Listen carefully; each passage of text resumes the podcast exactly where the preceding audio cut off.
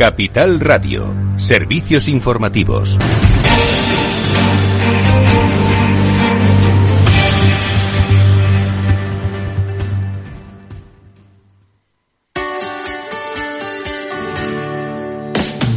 Humanos en la Oficina, el programa más divertido y de mayor influencia en el mundo de las organizaciones, con el presentador de mayor audiencia en el mundo del capital humano y speaker internacional Miguel Ángel Pérez Laguna. Todos los viernes a la una de la tarde en Capital Radio. Capital Radio, servicios informativos.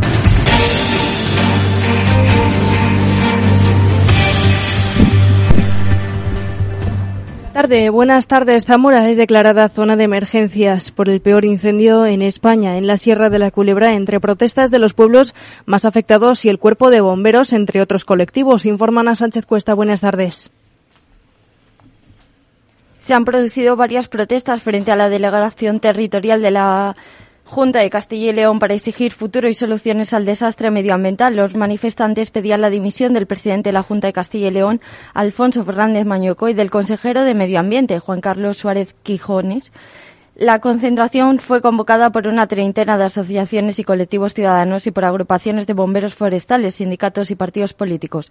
Hoy ha visitado la zona el presidente del Gobierno, Pedro Sánchez, para declarar la zona de emergencia en Zamora, aunque la decisión también se trasladará a otros puntos de Castilla y León, Aragón, Navarra, Cataluña, Comunidad Valenciana y Andalucía, por los incendios que se están produciendo en varios puntos de la península.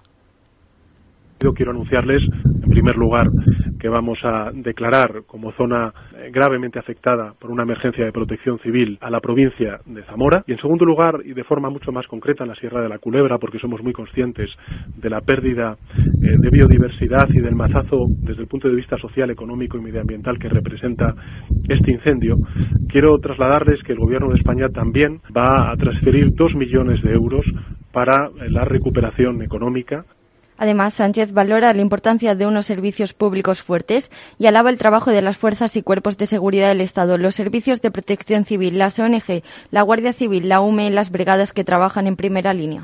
Gracias, Ana Sánchez Cuesta. Y siete de cada diez españoles no se ve capaz de hacer frente al alza de precios de la energía y los alimentos. Según se desprende del Eurobarómetro de primavera elaborado por el Parlamento Europeo, una mayoría de españoles no está preparado para el aumento de los precios energéticos y de productos básicos derivado de las tensiones entre la Unión Europea y Rusia para responder a la invasión militar Rusia de Ucrania. Casi la mitad de los españoles entienden que el conflicto bélico ha provocado una merma de su nivel de vida y asume que seguirá siendo así mientras dure la guerra de hecho, España es el sexto país más preocupado por esta situación, por detrás de Bulgaria, Portugal, Chipre, Malta y Grecia, mientras un 40% de los españoles considera que les afectará más de cara al 2023. En todo caso, los más preocupados son los desempleados y los jubilados seguidos de los trabajadores manuales y los no manuales. Sobre la pertenencia a la Unión Europea, el 78% de los encuestados españoles cree que es algo bueno, un 17% opina que ni es bueno ni es malo y un 4% cree que es negativo.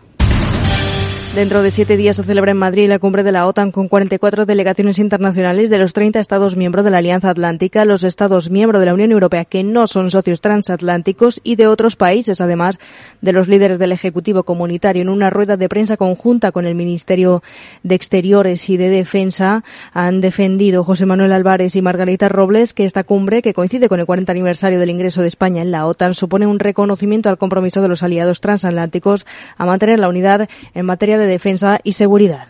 En esta cumbre 2022 se aprobará un nuevo concepto estratégico, el concepto estratégico de Madrid para afrontar en condiciones de seguridad la próxima década. Trasladará esta imagen de unidad euroatlántica como el mejor instrumento a la respuesta a la agresión injustificada e ilegal de Rusia contra Ucrania. Sobre la colaboración euroatlántica estamos sumando esfuerzos. Por primera vez en la historia de las cumbres se va a celebrar, a iniciativa del presidente del Gobierno, una cena euroatlántica 29 de junio. Por su parte, la ministra de Defensa, Margarita Robles, sostiene que la elección de España como escenario para celebrar la cumbre pone de relieve el compromiso del país con los valores occidentales. Ha aprovechado su intervención para destacar la labor de los servicios de inteligencia cuestionados semanas atrás a raíz del escándalo Pegasus y ha puesto el acento en la importancia del flanco sur. Es todo por ahora. Continúen informados en capitalradio.es.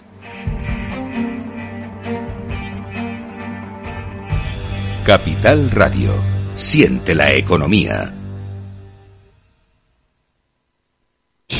¿Buscas dónde reparar tu cambio automático? En automatic.es. En Automatic reparamos tu cambio automático con rapidez, calidad y profesionalidad. No te la juegues. Ven automatic.es. Tu cambio automático en las mejores manos. Automatic.es. Toda una vida dedicada al cambio automático.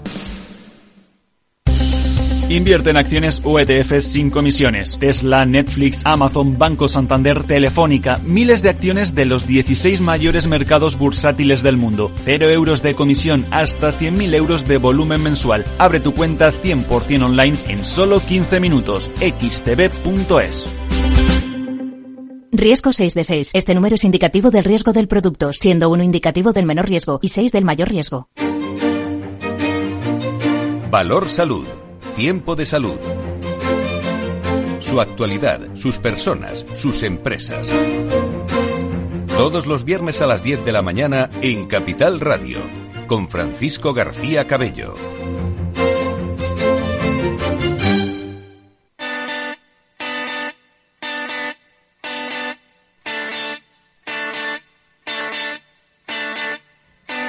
Después del trabajo, After Work, con Eduardo Castillo, Capital Radio.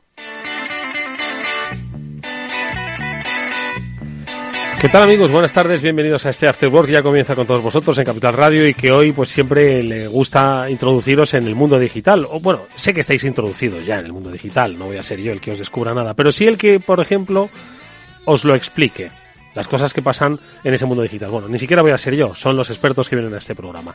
Lo digo porque ahora enseguida vamos a saludar a José Manuel Vega, el director de estrategia digital del equipo E, nuestro profesor particular, es escritor, su conocimiento lo ha plasmado en libros. Y hoy nos va a hablar de algo que, que yo creo que es fascinante, fascinante a la vez que molesto. Y es aquello de que voy a mirar un viaje, por casualidad, se me ocurre mirar, yo qué sé, viajes a Roma en una web, Madre mía, y no hace nada más que perseguirme. Roma, los viajes y la web, sea la web a la que me dirija, apague el ordenador, lo encienda, lo reinicie, borre el historial. Me sigue persiguiendo esto. Bueno, pues esto tiene un concepto, el retargeting. Bueno, pues de eso es de lo que vamos a hablar con José Manuel en esta primera parte del programa, en la que precisamente de viajes vamos a hablar, pero en este caso desde la óptica de la transformación digital, porque luego tenemos nuestro transformador, ya sabéis, que es el espacio que tenemos en eh, el After Work junto con los expertos de Salesforce en hablar de transformación digital. Y hoy es protagonista el Instituto Técnico Hotelero. Estará Álvaro Carrillo, su director general, para que junto con Fabián Gradolf, el director de comunicación de Salesforce, hablemos sobre cómo este sector se está transformando. Bueno, pues de todo eso, amigos, hablamos en el After Work. Ya comienza. Está Néstor Betancourt gestionando técnicamente el programa. Y venga, vámonos de viaje, de viaje a Roma.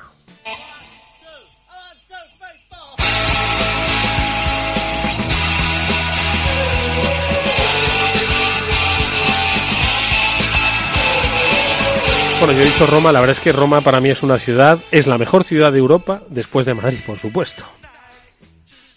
Sí, podría ser. Podríamos, podríamos Pensé que ibas a decir, por supuesto. Eh, José Manuel Vega. decir que sí, Buenas sí, tardes, estaba- eh, la, la introducción ha sido rara, por eso me he quedado ahí un poco, digo... Bienvenido. Eh, muchas gracias. muchas Roma, gracias. Madrid, París, Eh, Berlín. Hombre, mira, eh, conozco Roma, conozco París y yo casi si tuviera que elegir una, a lo mejor me queda con París antes que con Roma, ¿eh? Incluso yendo a la Champions. eh, de fútbol, fútbol aparte, eh, bueno, Madrid obviamente me gusta mucho, pero, pero sí, sí, eh, París yo creo que me quedaría antes con París, eh, que con, que con Roma. Pero bueno, las dos están genial, eh, para pasarte ahí un fin de semana, está, bueno, venga, pues están ideales. por, por, por, por hacerte un poquito así el este, digo, voy a buscar información de París, que me apetece irme a París, ¿vale?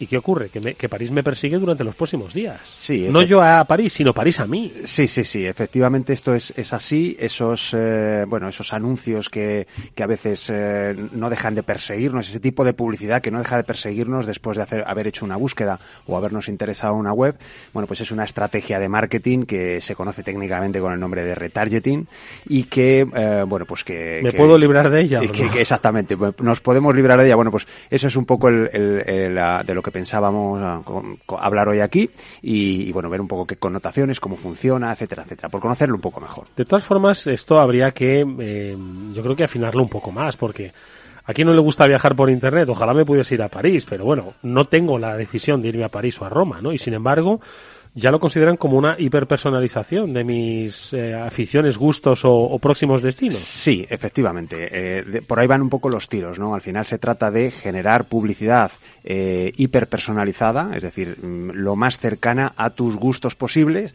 y, bueno, pues la forma que tienen de recopilar información, pues, eh, bueno, pues ya la conocemos, ¿no? Es a través de, de la huella digital que, que, vamos dejando. Bueno, ¿y cómo empieza esto? ¿Dónde empieza el tema este del retargeting? Sí, a ver, el, el, el si nos eh, retrotraemos a, a, un poco a la historia de la, de la publicidad, bueno, pues los, lo que son los medios tradicionales. Seguro que igual nos está escuchando Juan Manuel Urraca, ¿eh? sí, es el experto en publicidad de aquí. Exacto, sí, sí, bueno, pues, pues eso, prensa, radio, televisión o incluso los soportes físicos, las, las vallas, ¿no? Que hay, que hay situadas en, siguen, al lado de las carreteras, por supuesto, que siguen estando ahí, ¿no?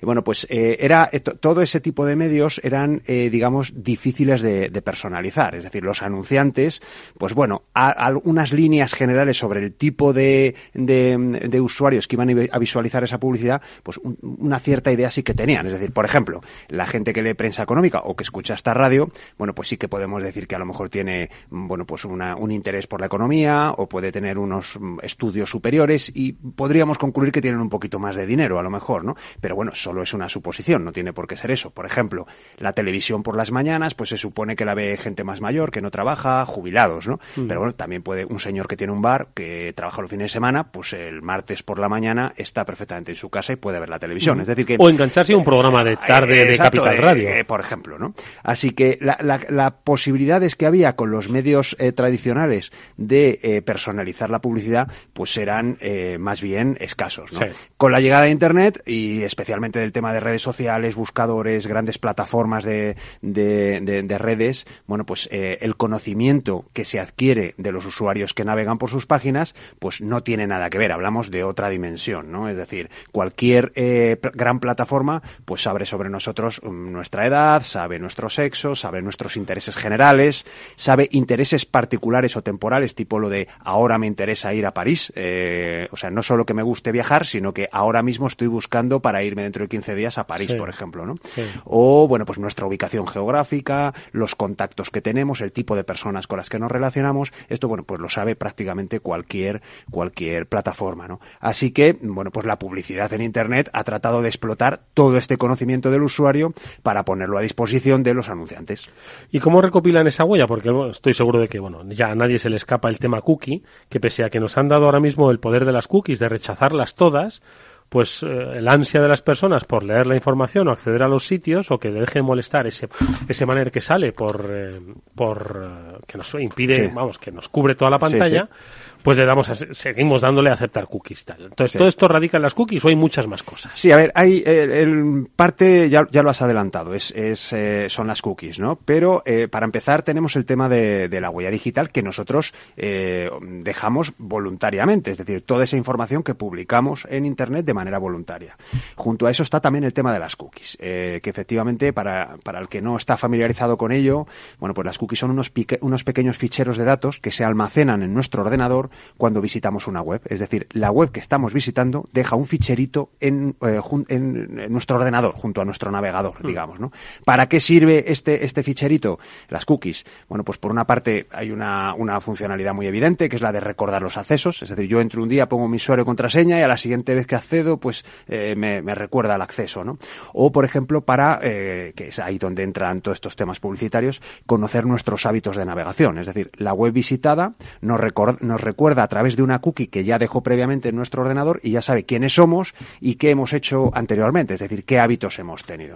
El nuevo Reglamento General de Protección de Datos, que es más exigente que la anterior ley de, de, orgánica de protección de datos, bueno, pues obliga a las webs primero a informar de que está introduciendo cookies eh, cuando visitamos su, su, una web y también qué tipo de cookie es. ¿no? Y como usuarios tenemos la, eh, el derecho de poder eh, bueno, pues decidir si queremos cookies o no los queremos, si, si queremos un determinado si queremos dar eh, huellas al sitio, huellas que las utiliza el propio sitio o que se las pasa a sus anunciantes. A terceros, exactamente, porque cuando estamos dando a aceptar todas a, las webs, a las eh, cookies, pues bueno, pues tenemos por una parte las cookies relacionadas con analítica, es decir, para que ellos sepan más o menos las estadísticas del tipo de tráfico que tiene en su web. Tenemos también las de marketing, que son las que introducen, las que colaboran en los temas de retargeting y eh, también, bueno, pues la cesión de esta información a socios comerciales, otras empresas del grupo, a terceros en general, como bien, como bien apuntamos. Así que, así que sí, el tema de las cookies es uno de los culpables de, este tipo de estrategias. Vale, entonces ya de momento ya tenemos el seguimiento, ¿no? Ya saben un poco cómo nos comportamos y sobre todo lo que decías tú, otros datos que nosotros damos voluntariamente, ¿eh? que hemos rellenado en muchísimos sitios pues para registrarnos, pues oye, nuestro nombre, nuestro nuestra dirección, nuestra nuestra edad, nuestro sexo, en fin, eh, un poco de todo, ¿no? Entonces, luego de repente nos aparece la policía online. Yo tengo que decir una cosa, yo hace poco estaba buscando un mueble para una terraza, lo busqué y lo compré. Pero es que dos semanas después me siguen atornillando con muebles de terraza. Ya. Es que, me, es que ya no quiero más muebles de terraza, no necesito más muebles de terraza. Sí, es, es, es, debido a que el sistema no es perfecto como tal. De hecho, eh, eh, bueno, pues hay algunos vamos a decir, algunas curiosidades o algunas casuísticas eh, en, en, cómo funciona la publicidad online, eh, bueno, pues que, que, que, están ahí, ¿no? Por ejemplo, eh, la plataforma al final recopila toda esta información que hemos dicho, es decir, nuestra huella digital, el tema, la información que le proporcionan las cookies, otras herramientas como las, como las balizas web, que, bueno, que no la he comentado, pero también es otra herramienta parecida. Bueno, pues con todo eso lo ponen a disposición de los anunciantes, pues para que, para que salgan los, los anuncios, ¿no? Entonces, el anunciante elige un perfil concreto de, usuario al que le quiere lanzar la publicidad y se la manda. Por ejemplo, eh, un anunciante podría decir, pues esta campaña quiero que solo se, eh, solo la visualicen hombres que tengan entre 30 y 40 años y que vivan en ciudades, por ejemplo, donde hay un corte inglés o un decaldón, porque es el, solamente a través de, ese, de, ese, de esos eh, supermercados es donde voy a comercializar mi producto. O sea, que pueden afinar mucho, ¿no? Pero ¿qué pasa? Y aquí vienen estas anomalías, digamos, que tú, que tú apuntabas. No hay que olvidar que al final los anunciantes no pagan por una campaña una cantidad fija, sino que pujan en una subasta por los anuncios que se están publicando. Y esto hace que no siempre la publicidad que recibimos sea la más relevante para nosotros, sino la que pertenece al anunciante que más está pagando en ese momento. Por tanto, a lo mejor en, en esta un los viejos, los viejos eh, estilos de televisión, es decir, a mí pues eh, no me interesa el atún, claro, ni tampoco productos de higiene femenina. Y tal vez un coche tampoco me interesa en este momento, pero son los que priman y me, están lanzando. En la Exacto, o sea que volvemos a defectos de la publicidad tradicional que teníamos eh, anteriormente. ¿no? También hay que tener en cuenta que a veces las plataformas, eh, que no sería este caso tuyo, pero vamos a poner otra, otra curiosidad relacionada con todo esto, eh, quieren investigar si determinada temática nos gusta o no nos gusta, nos encaja, ¿no? Entonces nos muestran algunos anuncios para ver cuál es nuestro comportamiento. Si hacemos clic o, mostramos un cierto interés porque no hacemos scroll y nos quedamos viendo ese anuncio, bueno, pues añaden esa temática a nuestro perfil y si no, no. Por tanto, ¿Cuándo fue la última vez que te quedaste viendo un anuncio? No, no, no tanto un anuncio de vídeo, pero sí a lo mejor que mm, detectan que el scroll se hace más lento, por ejemplo, cuando está pasando el banner de esa temática nueva que nos están tanteando, ¿no?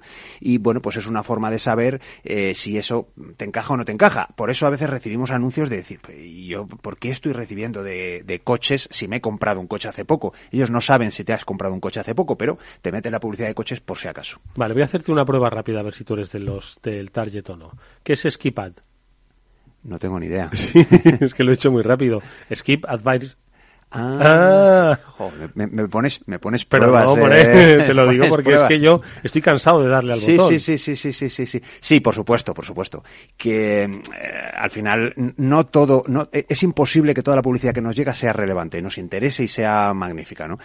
al fin y al cabo estamos, estamos hablando de que estos son procesos automáticos, son algoritmos que, bueno, pues que tratan de afinar, afinan mucho pero, pero de ahí a conocernos eh, como si fuéramos nosotros mismos, pues es, es, es bueno, Esto es un escenario, ¿no? Que nos dirige hacia, pues, por lo que hemos comenzado este espacio, ¿no? El retargeting, ¿no? O lo que yo decía del mueble de terraza, que es que me están atornillando, es que ya no puedo más. Página web que entro, banner de, de muebles de terraza que me entran por arriba, por abajo, por la izquierda.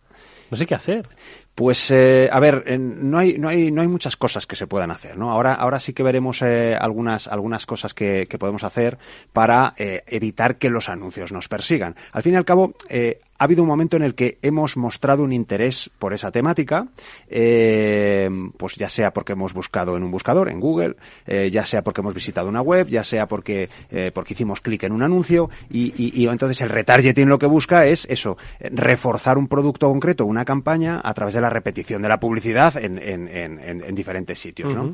eh, para de cara a protegernos de ello, bueno, pues una una de las eh, posibilidades de las de las. Eh, Pero espera un momentito, antes de que nos des eh, sí. antes de que nos des eh, pistas sobre cómo sobrevivir al retargeting, eh, hay también, yo no sé si mucha gente ha tenido la sensación de que a veces ha hablado con alguien, ha hablado, ¿eh? Ha hablado con alguien sobre, oye, pues me interesaría, un, no sé, igual me meto a hacer un curso de yoga.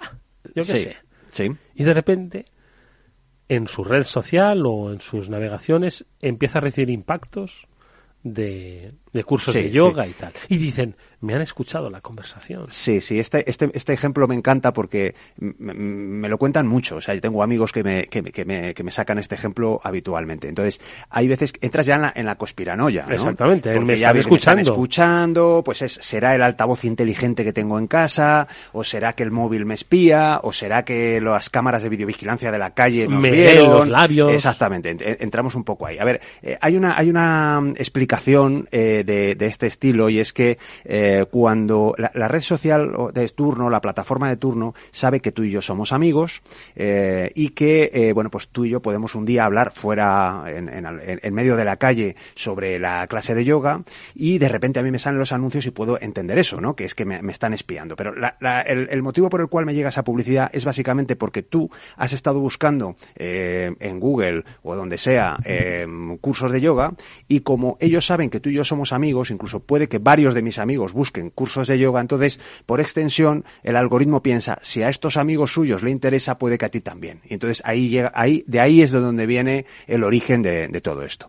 Eh, no es tanto que el móvil esté en modo preactivado y nos estén No tengo un escuchando, Pegasus ahí. eh, etcétera, etcétera. Que podría ser que puedas tener Pegasus. Lo que pasa es que probablemente ni tú ni yo seamos muy interesantes para que nos, para gastarse la pasta que cuesta el, el Pegasus, ¿no? Así que sí, el, el origen normalmente viene en los intereses de tus amigos que te los extienden, eh, que los extienden, digamos, a, a los contactos más cercanos que tienen. Si tú y yo tenemos muchos intereses en común, es probable que lo que te interese a ti me interese a mí y por tanto me lo ofrecen en publicidad a mí también. Bueno, ya hemos identificado entonces al gremlin este que tenemos en nuestro ordenador. ¿Qué podemos hacer para, para evitar que nos atornille de esta manera? Bueno, pues mira, eh, Ojo, que al- no nos parece mal la publicidad, pero nos parece mal el atornille. Sí, sí, el- el- la persecución. Sí, sí, sí. Bueno, pues mira, algunas cosas que podemos hacer. eh, para empezar, eh, cuando entramos en una web que esté correctamente configurada y nos dé estas opciones de aceptar, rechazar o configurar las cookies, pues tomarnos unos segundos y a lo mejor eh, no aceptar las eh, cookies que tienen que ver con marketing. Yo, son- yo lo hago mucho, ¿eh? Sí, sí, pues, eh, pero requiere un esfuerzo. Es decir, lo más fácil para todos es dar aceptar todas o rechazar todas, que si, si está bien configurada la banda de cookies. Sí, porque pues, hay eh, algunas que son... que no lo tienen, sí, sí, que sí, no sí. está bien configurado y entonces Exacto. tú vas a rechazarlo todo y está muy poco claro. Sí, entonces las, las cookies de analítica, bueno, pues el tipo, el tipo de cookies relacionadas con analítica, que son las que utilizan los, las webs para ver un poco los, los administradores de las webs para ver un poco qué tipo de tráfico han tenido y tal, bueno, pues esas se pueden, se pueden dejar porque estamos dando información eh, al otro lado, pero a lo mejor pues las de marketing o la cesión a terceros de los datos, lo que tenemos que hacer es, bueno, pues rechazarlas. Entonces eso sería un, un primer punto, ¿no? Hay algunos, eh, por ejemplo, iOS, del, del sistema operativo móvil de, de Apple, pues eh, permite pedir a las, a las aplicaciones, a las apps, que no nos rastreen. Entonces, bueno, pues también es otra opción, otra posibilidad, bueno, pues ir una por una, siempre que sale ese aviso en la pantalla, decir, oye, pues yo no quiero que me rastrees, ¿no?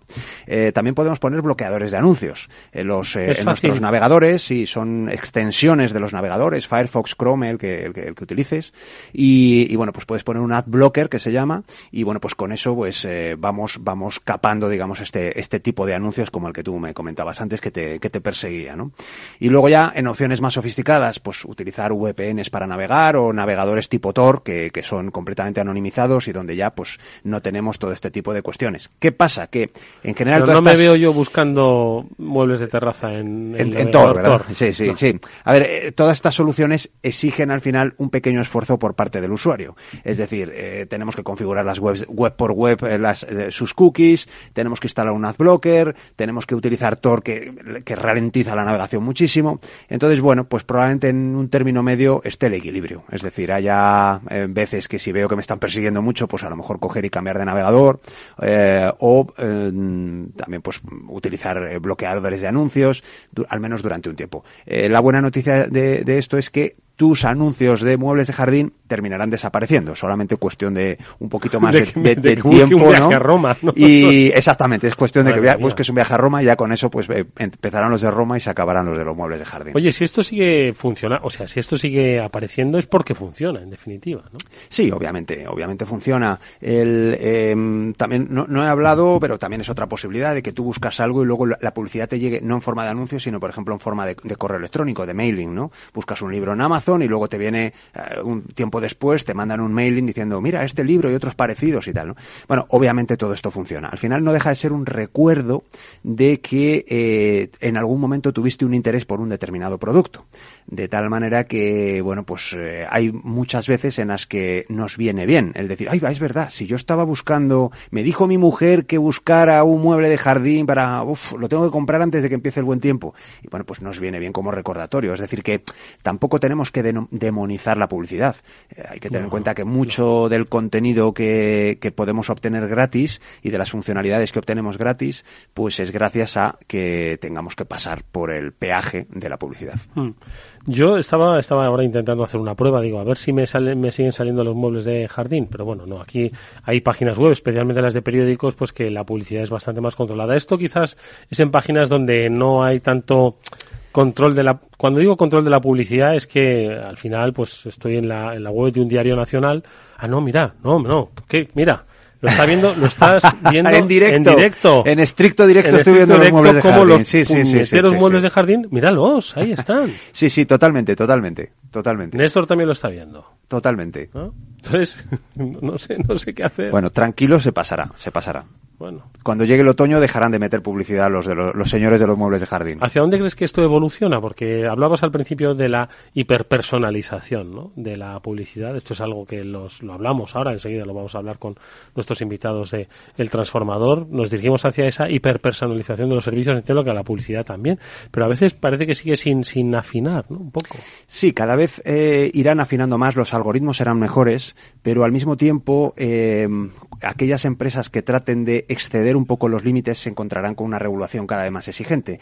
Ya no hay, Sí, sí, no hay duda de que la Unión Europea van a sí, desaparecer las sin- cookies eh, cada vez son más agresivas y por tanto, bueno, pues las regulaciones también lo son. Aunque, bueno, nos genera esa molestia de, de entrar con esas, en las webs con esas bandas que tengo que aceptar o rechazar o configurar o tal, pero la, la, la realidad es que normalmente, especialmente la Unión Europea, eh, que es la que siempre va marcando un poco la, la- el camino a seguir por los reguladores internacionales, bueno, pues eh, son los que van poniendo un poco de coto a todo este tipo de, ya no decir abusos, pero sí de, de prácticas eh, un tanto agresivas. Tú tienes jardín, ¿verdad, José Manuel? Sí, tengo jardín, sí. Vale, no me eches la culpa si de repente en tu navegación próximamente Exacto. empiezan a aparecer muebles, Muebles de, de jardín, muebles de jardín, de sí, terraza sí, y jardín. Sí, sí, pues así será. No será por esta conversación que la están monitorizando desde la central de alguna plataforma, sino será porque simplemente somos contacto y, y somos amigos. Avísame y lo decimos aquí en exclusiva. Perfecto, el próximo día decimos... que también eh, el retargeting te eh, llegó a me, ha, ti. me ha saltado hasta a mí tus muebles de jardín. Sí, sí, sí. Ay, señor. madre mía. Pues como siempre es un placer escuchar estas lecciones de vida digital a José Manuel Vega, el director de estrategia digital del equipo, es escritor, conferenciante, es profesor, es nuestro amigo. Gracias, José Manuel, que disfrutes en París. Muy bien, allí nos veremos. Yo estaré sentado en mis muebles de jardín. Hasta una próxima. Si inviertes en bolsa, esto te va a interesar. XTB tiene la mejor tarifa para comprar y vender acciones y ETFs cero comisiones hasta 100.000 euros de nominal. Si inviertes en bolsa o quieres empezar más sencillo e imposible, entras en xtb.es, abres una cuenta online y en menos de 15 minutos compras y vendes acciones con cero comisiones con atención al cliente en castellano y disponible las 24 horas al día. ¿A qué estás esperando? Ya son más de 450.000 clientes los que confían en xtb.es. Riesgo 6 de 6. Este número es indicativo del riesgo del producto, siendo uno indicativo del menor riesgo y 6 del mayor riesgo.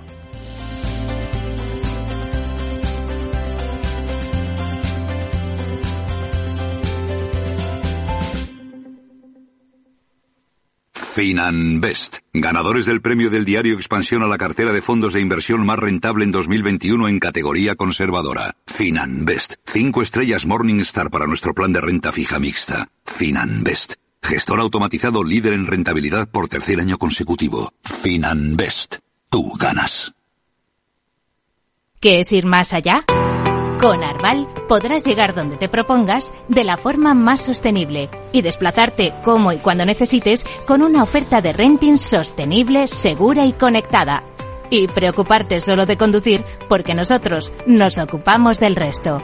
Arval, la transición energética arranca aquí. Más información en arval.es.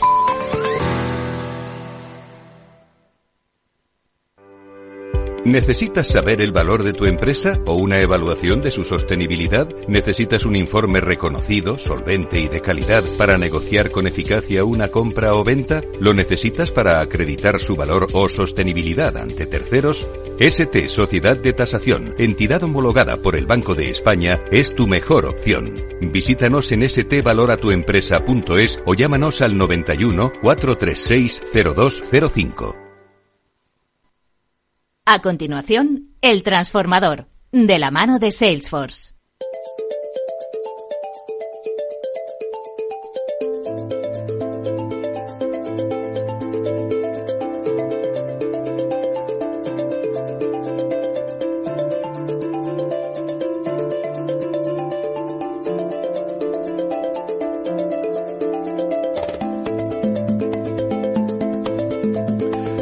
Pues eh, si hay un sector que eh, se ha transformado, pero que todavía eh, necesariamente debe seguir transformándose, es el sector hotelero.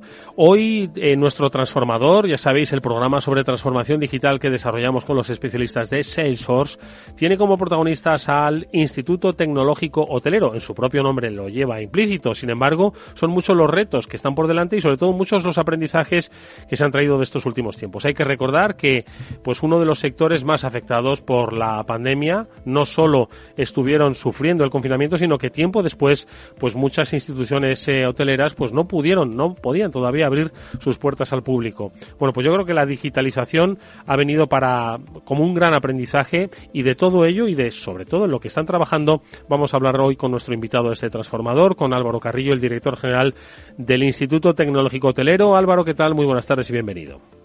¿Qué tal? Buenas tardes. Lo vamos a hacer además en compañía de Fabián Gradolf, el director de comunicación de Salesforce, que también es un, eh, no solo un eh, estupendo comunicador, sino también un reflexionador, me atrevo a decir, sobre el entorno, el entorno digital. Y estará de acuerdo conmigo, Fabián, ¿qué tal? Muy buenas tardes. Hola, muy buenas tardes. En que el sector hotelero es, yo creo que uno de los que por supuesto, más ha sufrido, pero que más oportunidades va a encontrar y ha encontrado en la digitalización, pues para afrontar el futuro eh, inmediato y de largo plazo, ¿no?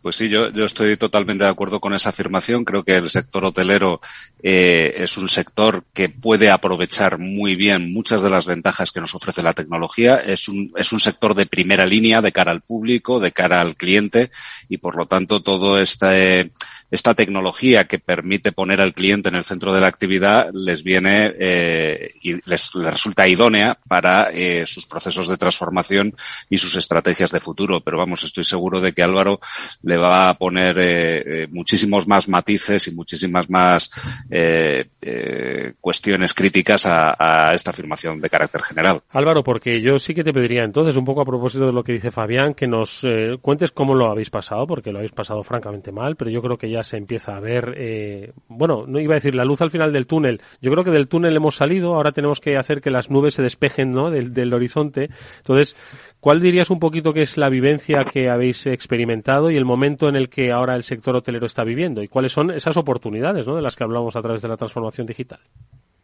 Bueno, pues eh, vivimos en, unos tiempos convulsos y a lo mejor un poco contradictorios, porque la expectativa que tenemos todos los hoteleros es que este verano va a ser muy bueno y yo creo que también como clientes. Las expectativas que tenemos son por fin vamos a tener unas vacaciones y nos vamos a olvidar de la mascarilla. Entonces, estamos pensando, sin meternos en la tecnología, en intentar volver a lo que eran las vacaciones antes de la pandemia, volver al año 18, 19 y, y estar con ese tipo de con ese tipo de expectativas y de experiencias eh, desde el punto de vista de, de, vacaciones. Pero hemos pasado una pandemia. ¿Qué hemos aprendido de todo esto? Y al final, aunque no lo pensemos, todos estamos pensando, no, no, yo quiero que estar como en el 2019. Hemos cambiado, y esto es lo, complicado y lo bonito, hemos cambiado la manera de hacer muchas cosas. Aunque no nos demos cuenta, eh, utilizamos muchísimo más el teléfono móvil, utilizamos mucho más los códigos QR. Bueno, antes lo de pagar con el móvil era algo que no, no, estaba generalizado ni mucho menos, pagabas con la tarjeta y ahora ya casi todos o muchos hemos incluido la tarjeta dentro del teléfono y pagamos con el teléfono.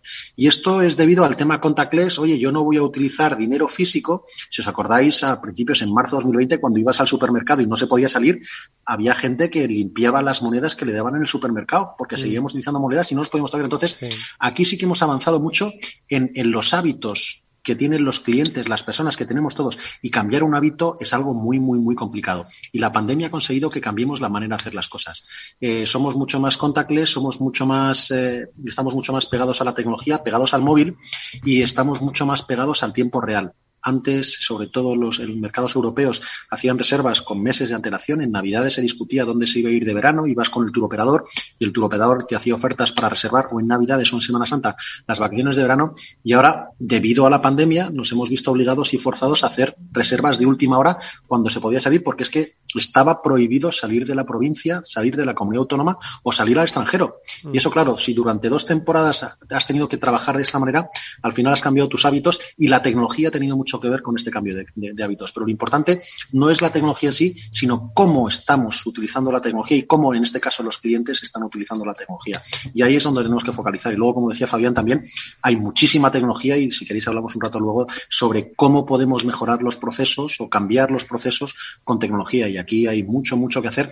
Pero de estos cambios tecnológicos muchas veces el cliente no se tiene ni que enterar. Mm. Tiene que ver que hay un gran servicio, tiene que ver que hay un servicio personalizado, excelente, y no tiene que saber si hay mucha tecnología detrás o hay muchas personas detrás. Y, eso es lo bueno. Y, no lo dejemos para luego, sino hablemoslo ahora, procesos, ¿no? ¿Cuáles son un poco los que crees que deben cambiar? ¿Qué entendemos por proceso? Y además que es algo que el cliente no va a percibir, pero que la tecnología va a facilitar. ¿Qué procesos son a los que te refieres? No, aquí pongo un ejemplo que mezcla los dos. Al cliente por un lado y luego cómo lo podemos hacer dentro, en este caso, de un establecimiento hotelero. Los códigos QR estaban más inventados que el TVO, lo que pasa es que nadie les hacíamos ni caso. Y por arte de vivir lo que están prohibidas las cartas en los restaurantes. Y usted, si tiene cartas, son cartas de papel de usar y tirar o son códigos QR.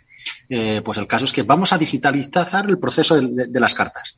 Y entonces un empresario toma una decisión. Pongo el código QR y el código QR, cuando el cliente lo ilumina con el teléfono, le lleva opción 1, a la carta en PDF y entonces veo la carta en PDF. Yo ya que tengo más de 50 años lo agradezco mucho porque puedes ampliar la carta en el teléfono. Entonces ves los ingredientes del plato y ves el precio porque en una carta normal ya la tengo que dejar un poquito para, para enfocar bien.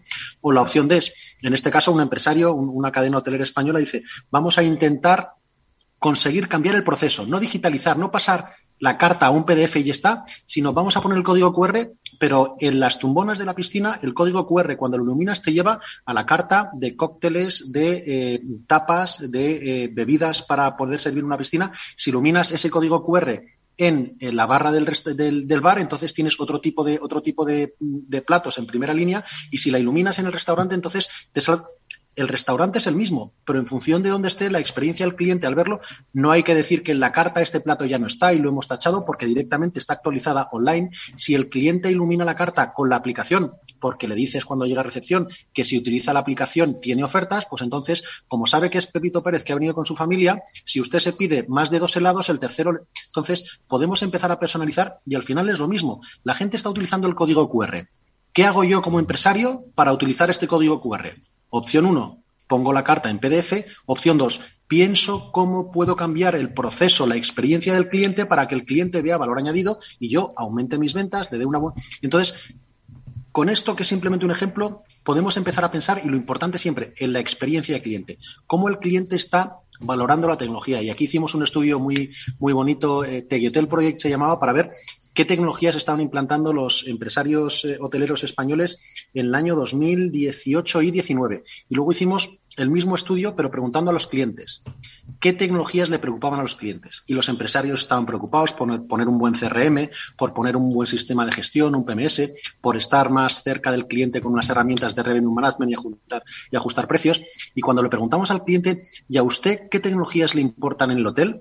Y dijo dos, y además, ¿qué tecnologías? Uno, que el hotel tuviese muy buena wifi para poder ver series. Y dos, atención la tecnología, que tuviese enchufes encima de la mesilla de noche. Porque los clientes resulta que estaban hasta las narices de desenchufar lámparas para enchufar los, eh, eh, los cacharros que traían de casa. Sí, los cargadores y todo, ¿no?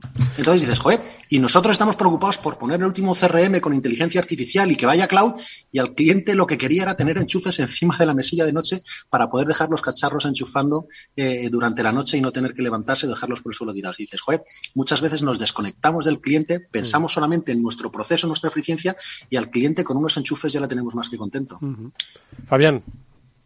Sí, eh, no, eh, me, me, estaba llevando esto a una reflexión ¿no? de cómo hemos cambiado algunos, que también hemos pasado los 50, eh, cómo hemos cambiado como, como usuarios. ¿no? Eh, antes íbamos a, a, un establecimiento hotelero, a un bar, a un restaurante, eh, pedíamos y nos íbamos, pero ahora el proceso comienza mucho antes, ¿no? Comienza con la investigación, comienza cuando quedas con los amigos y estás compartiendo por WhatsApp información sobre el sitio al que vas a ir, eh, entrando en las páginas web de los restaurantes, entrando en las páginas web de los hoteles eh, para decidir eh, cuál te interesa más, entrando en los comparadores de precios, que yo creo que es otra disrupción tremenda, ¿no? Para, en particular para los hoteles, ¿no? Las, las centrales de reserva, ¿no? Los, los booking y compañía, ¿no? Que hace que, que la competencia se viva de otra manera, ¿no? Entonces, a mí me gustaría saber, eh, Álvaro, cómo, cómo estáis viendo desde un instituto que está focalizado en la tecnología para, para este sector,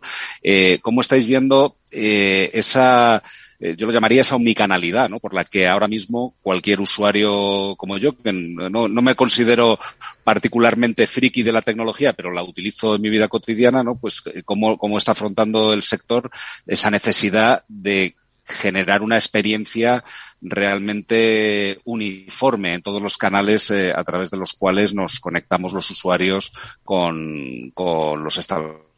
Sí, no, esto está, esto está cambiando mucho. Yo me acuerdo cuando empezaron, no sé si acordáis, la página que en su día se llamaba el, el, Tenedor aquí en España, que era como, bueno, esto no va a tener éxito porque es que los grandes restaurantes de estrella Michelin sí que puede reservar y llamas y hay cola para reservar, pero el restaurante de menú de debajo eh, seguro que no va a estar en este tipo de, de, herramientas porque ellos no tienen las comandas digitalizadas ni mucho menos vas a poder reservar mesas por turnos de media hora y tal. No se va a poder digitalizar la reserva en los restaurantes. Los restaurantes no están acostumbrados a estos. No hay cultura.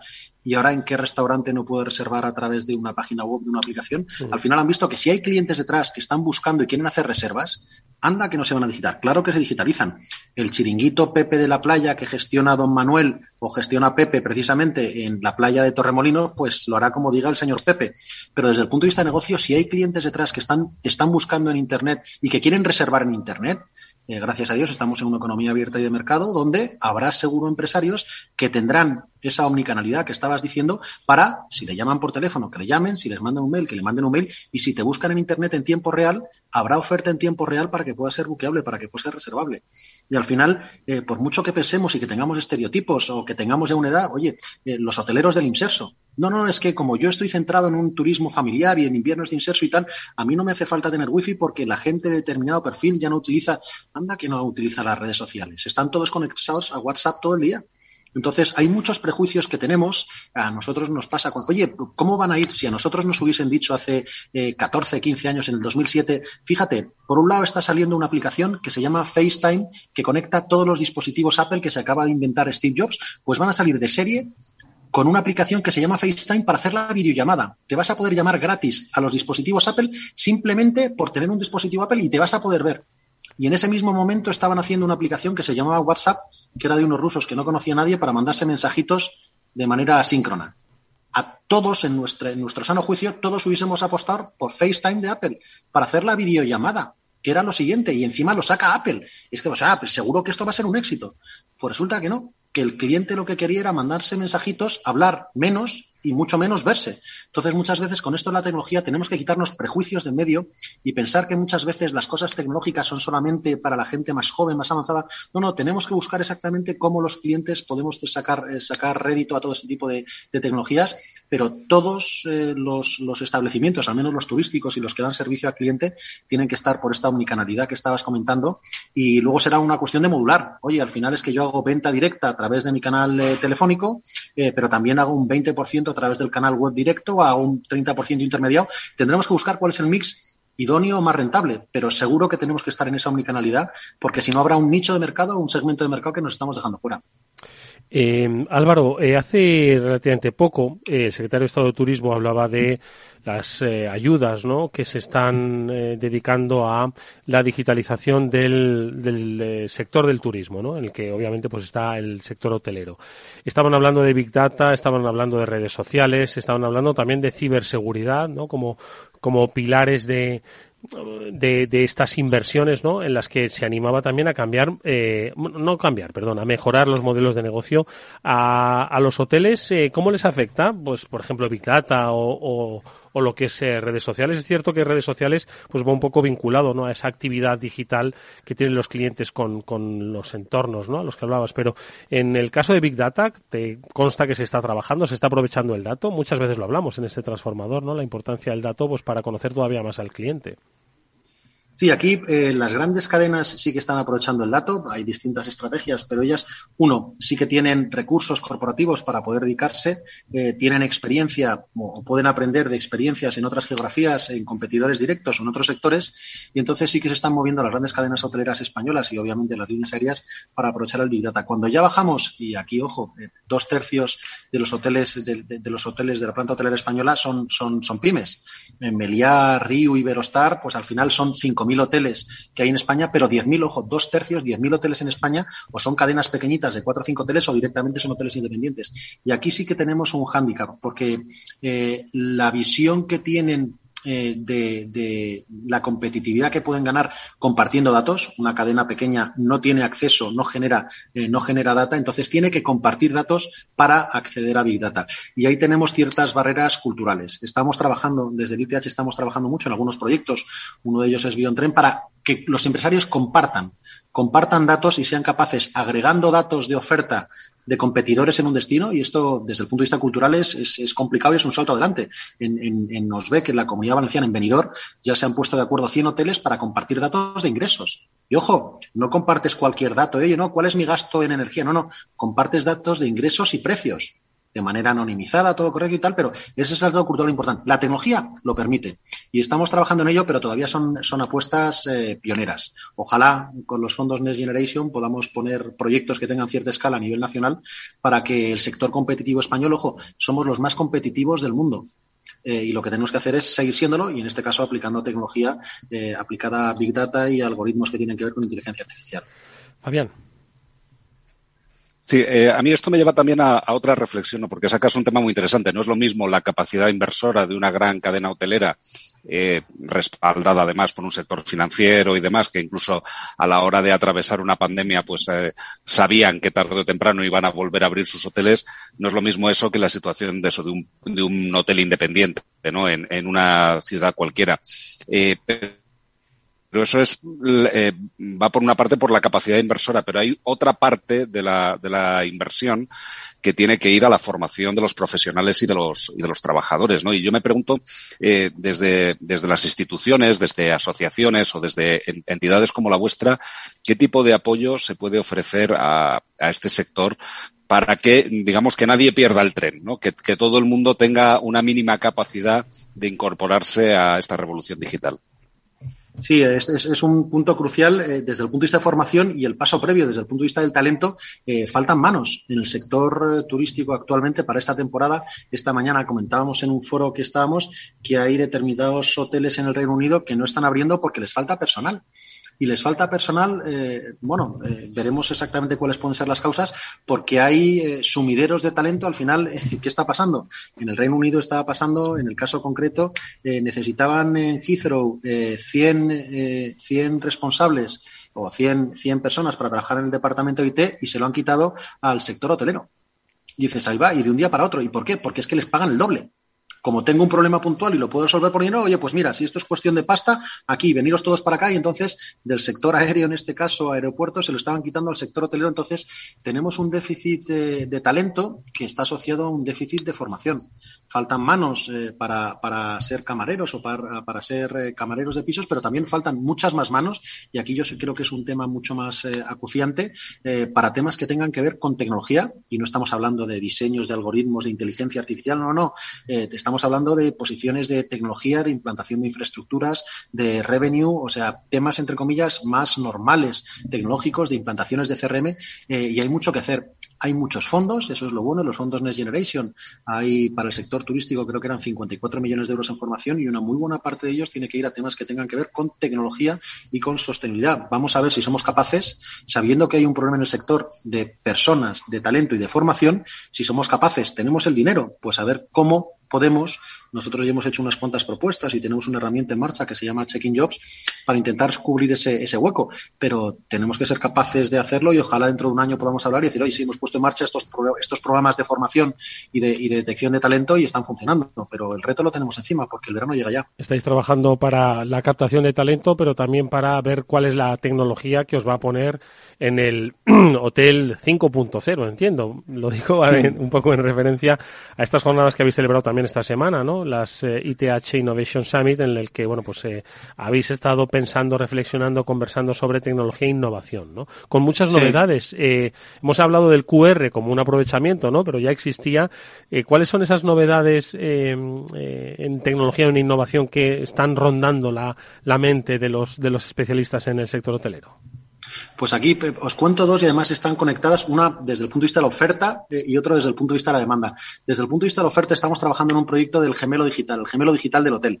Eh, al igual que esto es una tecnología que empezó en, lo militar con las bombas nucleares en los años 60, se hicieron gemelos digitales de determinados procesos o artefactos, eh, luego pasaron a temas militares, el, gemelo digital, yo soy ingeniero aeronáutico, pues el gemelo digital de las turbinas, el gemelo digital de las naves espaciales, para no tener que ensayar, ensayar en el espacio es complicado, pues vamos a hacer un gemelo digital y al final lo que vemos en Fórmula 1, pues prueban cosas en el simulador, pero luego en pista, pues esto es lo mismo. Estamos haciendo el gemelo digital del hotel para ver cómo funciona el hotel desde el punto de vista de operaciones. Oye, cómo va el tema de la eficiencia energética. Estamos consumiendo más o menos gas, más o menos energía eléctrica, cómo va la humedad, los ratios. Es curioso porque en función de la nacionalidad de los clientes, el uso que hacen de las instalaciones del hotel es bastante, bastante distinto y son una de las variables que hay que parametrizar. Y igual que estamos haciendo el gemelo digital para ver cómo podemos ensayar el hotel y cómo van las máquinas, estamos construyendo el hotel en el metaverso. Entonces, el hotel en el metaverso que puedes ver, y esto ya es una herramienta de marketing que existe. Hemos visto una ponencia, creo que fue el martes por la mañana. Eh, ¿Cómo puedes enseñar al cliente, oye, si te vas a esta habitación y ya no ves una junior suite con vistas al mar y cuesta tal. No, es que ves entras en la Junior Suite y ves cuáles son las vistas que tienes desde la habitación y desde la terraza, pues entonces construimos el hotel en el metaverso para venderlo, para venderlo mejor, pero es que luego si lo paquetizas bien, resulta que es que ese hotel físicamente está en un lugar donde alguien va a poder entrar. Entonces, lo estamos construyendo simplemente para venderlo mejor y que el cliente, que la agencia de viajes, el tutor lo pueda vender, pero es que si ya lo tenemos hecho, pues vamos a colocarlo en algún metaverso. Veremos, y este es el diálogo que tiene que haber ahora bonito. Oye, ¿y cuál va a ser el, cuál va a ser el metaverso? Si os acordáis, hace 15 años cuando empezaron las redes sociales, todos pensábamos que íbamos a tener nuestra propia red social en nuestra empresa. Y al final resulta que no que está Facebook, que está Instagram, que está en las redes sociales chinas y poquito más. Aquí hay economías de escala. Pues vamos a ver en esto del metaverso, esto cómo funciona, si va a haber muchos metaversos que se hablen entre ellos o va a haber uno, que es Meta, el de Facebook, o el, o el que sea el ganador, pero ya estamos trabajando uno en, en, construir estas, eh, estos gemelos digitales desde el punto de vista de operaciones y desde el punto de vista de cómo, cómo crearlo para vender mejor al cliente. Qué interesante, ¿no? Ese gemelo digital, ese metaverso, Fabián. Yo, sí, interesante. Yo, desde luego, estoy muy más dispuesto a hacer esa exploración por el metaverso para ver qué es lo que me voy a encontrar luego en el mundo real, pero mis vacaciones las quiero en el mundo real, ¿eh? no las quiero en el metaverso. No, pero, y yo, y yo. No solo, tiene, no solo tiene que descansar mi mente del mundo digital, tiene que descansar mi cuerpo también y yo quiero la cama de verdad, ¿eh? No, pero, sí, pero aquí al final son, son herramientas de venta. Oye, sí, sí. para echarnos una buena siesta no hay nada mejor que un documental de la 2. Y si ves un documental de la 2 sobre cómo los news cruzan el Serengeti, está muy bien. ¿Y eso te va a quitar de ir al Serengeti a verlo? No, pero mira, si, puede, si puedes más, evidentemente. En el Serengeti. Sí, sí, sí, sí. No, y, y de, de, hecho, ahora, que comentas esto de, del metaverso, yo creo que no solamente para hoteles, o sea, para, eh, para, esto que has comentado de, de ver la habitación y, eh, en cierto modo, experimentarla antes de, de hacer la contratación, es que también puedes conocer eh, particularidades u ofertas turísticas de la zona a la que vas a ir, también en un entorno de realidad virtual, y esto puede llevar a otro concepto, ¿no? Que es el, un concepto de colaboración entre diversas entidades y estoy imaginando, por ejemplo, ayuntamientos que colaboran con eh, las cadenas hoteleras para crear una experiencia mucho más integral eh, de toda la oferta turística de una ciudad. No sé hasta qué punto crees que eso puede tener realmente un impacto sino aquí los primeros interesados son los destinos. O sea, desde el punto de vista privado, un hotelero, un restaurante o alguna, alguna agencia de, actividades complementarias o deportivas puede poner su granito de arena. Pero todas estas actividades se dan en un destino. El principal, el, el que tiene que generar esta red sería un destino como tal que ponga en valor sus recursos turísticos. Da igual que sea una playa, que sea un museo, que sea una cascada o que sea un estadio de fútbol, pero al final tiene que poner en valor ese recurso para que la gente quiera ir al destino y una vez que ya quiere ir al destino le podrás vender la habitación que tiene vistas a el Santiago Bernabéu o a la playa o al monte no sé cuántos, pero el que tiene que tirar de este carro es el destino, el principal interesado en estar en el metaverso, yo creo que tienen que ser en este caso primero los destinos, pero de manera coordinada, porque si tienes al destino en un metaverso, a los hoteles y la oferta de restauración en otro, y luego tienes una gran marca que ha construido su propio metaverso, pues eh, al final no llegas a ningún sitio. Una última reflexión te pido, Álvaro, eh, te pedimos en este transformador y es el papel eh, transformador ¿no? real de la tecnología de un sector tan importante para la economía española como es el sector del turismo eh, siempre se ha reivindicado no pues que debía crecer no ese ese ese motor esa palanca de crecimiento económico debía ampliarse no ser todavía mucho más mucho más potente. Y yo creo que la tecnología ha venido pues yo creo que para para favorecer no esa esa consolidación como herramienta de crecimiento económico pero también como impulsor de la misma no Sí, y aquí, hombre, el sector turístico es un sector intensivo en mano de obra y cuando hablamos de transformación digital siempre dicen, no, no, pero es que al final vamos a conseguir que se reduzcan. No, no, no. Eh, esto no va de reducir empleos, esto va de ser más eficientes y quitar a las personas de aquellas tareas que puede hacer una máquina que tiene todo el sentido del mundo. Así lo hemos hecho siempre con el avance y el progreso. Eh, y que es mejor tener una cosechadora que te mm, eh, recolecta 5.000 hectáreas en dos días o tener, que es lo que hacían los chinos al principio con Mao en los años 60, y, o tener a personas recogiendo. Pues es mucho mejor, mucho más eficiente poner una máquina allí donde las personas no aportan valor. Entonces, da igual que estemos hablando del coche, de la electricidad o de la inteligencia artificial. Las máquinas van a sustituir a las personas allí donde las personas no son tan eficientes como una máquina. Y lo bueno y lo bonito del sector turístico es que está basado en experiencias, en sensaciones. Y esas experiencias podemos empeñarnos muchísimo, pero las experiencias que nosotros como clientes, como turistas, vamos a tener en unas vacaciones, como decía antes Fabián, para desconectar, o cuando vamos a algún sitio, en el 99% de los casos las experiencias se producen con otras personas, o con una persona que nos acompaña, o con una persona que nos está dando un servicio, o que nos está hablando, o que está intentando comunicarse con nosotros por signos, por nos entendemos porque ella es tailandesa y yo soy castellano y no tenemos ni papa, pero esa experiencia es la que nos queda. Y eso a día de hoy solamente lo pueden hacer personas tratando con personas. Entonces, en el sector turístico, la tecnología nos va a ayudar un montón precisamente a eso, a fomentar las experiencias y conseguir que el turista quiera volver. Bueno, pues eh, yo quiero, bueno, quiero volver. Yo, yo quiero irme ya de vacaciones porque con esta conversación, Fabián, me han entrado muchísimo las ganas de coger carretera a Manta e ir a uno de los magníficos hoteles que tenemos que sabemos hacer buen negocio y que además, como nos ha explicado nuestro invitado y a este transformador, Álvaro Carrillo, director general del Instituto Tecnológico Hotelero, se han, han aprendido hoy mucho y han mejorado mucho ese, esa, esa conexión con el cliente y deseamos pues que esa recuperación que ya desean desde el año 2019 sea efectiva este, este verano. Eh, Álvaro, muchísimas gracias por haber estado en este transformador con nosotros. Lo dicho, mucha suerte, que se cumplan esas cifras. Hasta muy pronto. Muchísimas gracias a vosotros. Y por supuesto a Fabián Gradolf, el director de comunicación de Salesforce. Eh, Fabián, gracias como siempre por estas interesantísimas reflexiones. Un abrazo. Muchísimas gracias. Nosotros nos eh, vamos, que volveremos mañana a las 19 horas en la sintonía de Capital Radio. Eh, os despedimos dándole las gracias a Néstor Betancor, que gestionó técnicamente el programa. Os habló Eduardo Castillo. Adiós.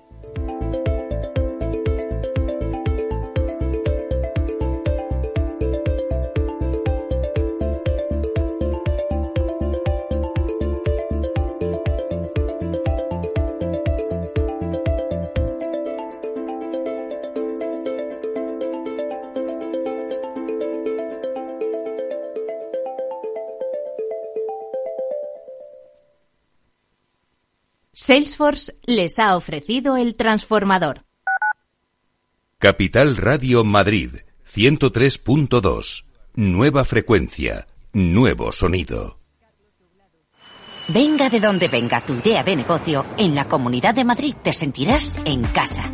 Nos abrimos a la inversión reduciendo obstáculos para generar el mejor escenario para tu empresa, escuchando tus propuestas y atendiendo tus necesidades. Entra en comunidad.madrid. Estamos siempre abiertos. Somos Región Emprendedora Europea 2021-2022. Comunidad de Madrid. Humanos en la Oficina, el programa más divertido y de mayor influencia en el mundo de las organizaciones, con el presentador de mayor audiencia en el mundo del capital humano y speaker internacional Miguel Ángel Pérez Laguna. Todos los viernes a la una de la tarde en Capital Radio. Capital Radio.